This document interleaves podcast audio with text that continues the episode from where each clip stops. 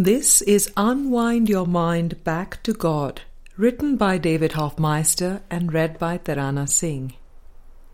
In today's episode, we continue with the transfer of training in Book 3. In Chapter 2, this is Section 1, last and concluding part. Living in community demands and requests, Part 2.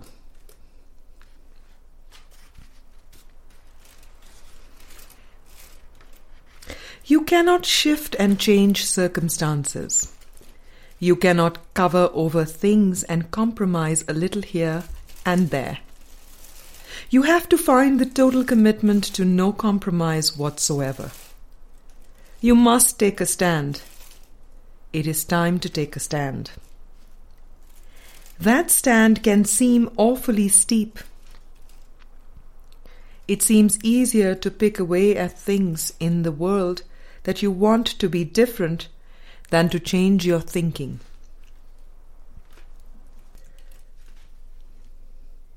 It seems easier to compromise here and there than to have a transformation of mind.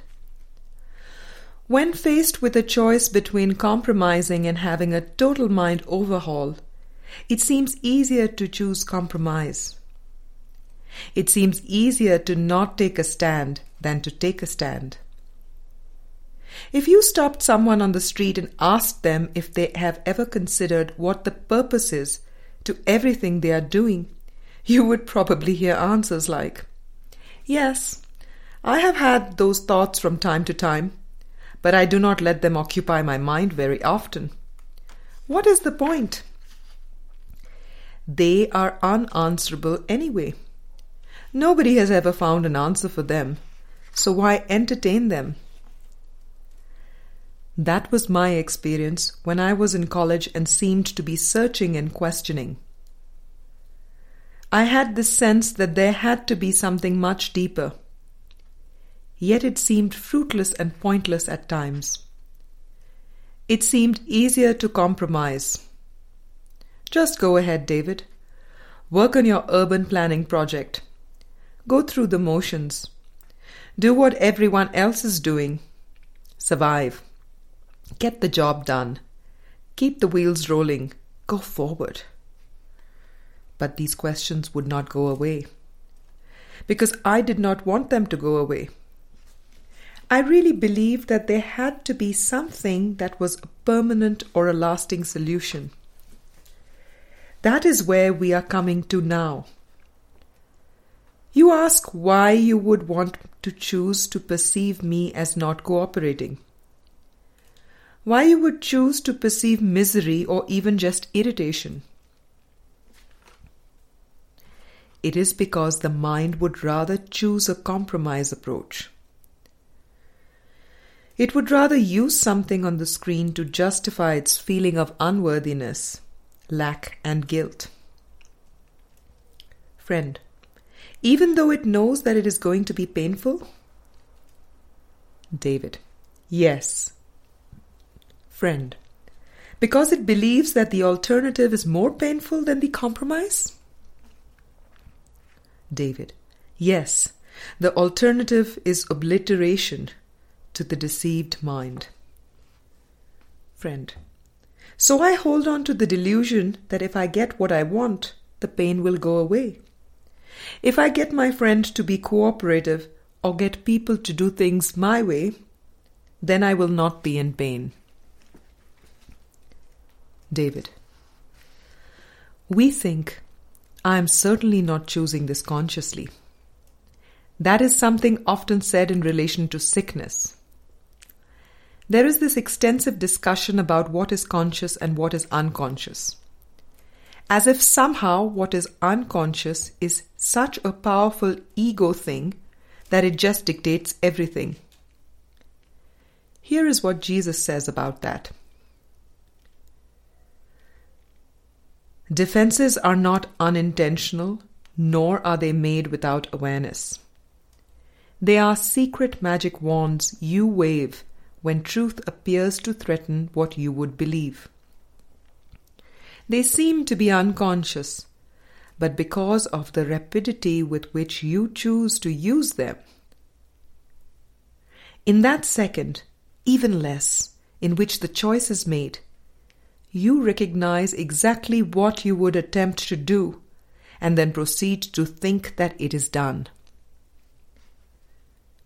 Who but yourself evaluates a threat, decides escape is necessary, and sets up a series of defenses to reduce the threat that has been judged as real? All this cannot be done unconsciously. But afterwards, your plan requires that you must forget you made it. So it seems to be external to your own intent. A happening beyond your state of mind. An outcome with a real effect on you instead of one effected by yourself. It is this quick forgetting of the part you play in making your reality that makes defenses seem to be beyond your own control. But what you have forgot can be remembered, given willingness to reconsider the decision which is doubly shielded by oblivion. Your not remembering is but the sign that this decision still remains in force as far as your desires are concerned. Workbook Lesson 136 paras 3 through 5. You have a belief in separation. A belief is just a decision that has become unconscious, pushed out of the mind. That is how beliefs are made. They are just decisions. Decisions to separate from God. That decision is covered over and all the other seeming decisions and maneuvers are doubly shielded by oblivion. The mind does not want to remember God. It is terrified of God. All its beliefs and decisions are part of a delay maneuver or a defense against going back to question that original decision. That is what the mind wants to forget. It really believes it has separated from God and it wants to forget that. It really believes it is at war with God, but it does not want to remember that.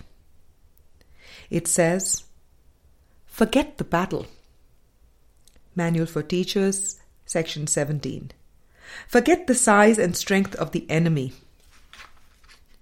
It really believes God is a vengeful enemy that is going to come and get the mind for what it has really done wrong.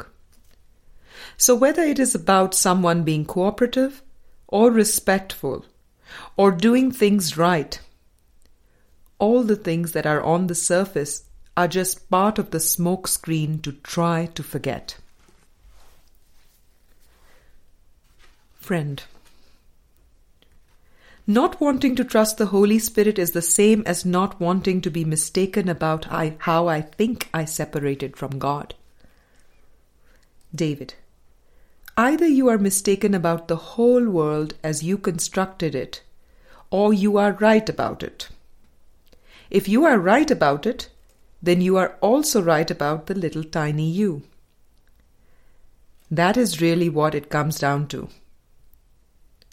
The mind wants to be right. The deceived mind wants to be right about what it thinks it is which includes the whole cosmos as it has been set up. All that is needed is that you look upon the problem as it is and not the way you have set it up. Text chapter 27, section 7. The way it is set up is that there is a world that is external to you. Ideas have left their source. There is a world of duality, conflict, and competition. You seem to be teeny, unworthy, and lacking. The problem is not seen as what it is, just a false belief in the mind. All the solutions that the mind now seeks are solutions of the world, including things like your comment I am making just a small request. All I am asking is that. Friend, pause it seems a lot easier to pause than to change my mind about my mind. David. You can tell by the charge you feel that it is not really a request, it is a demand.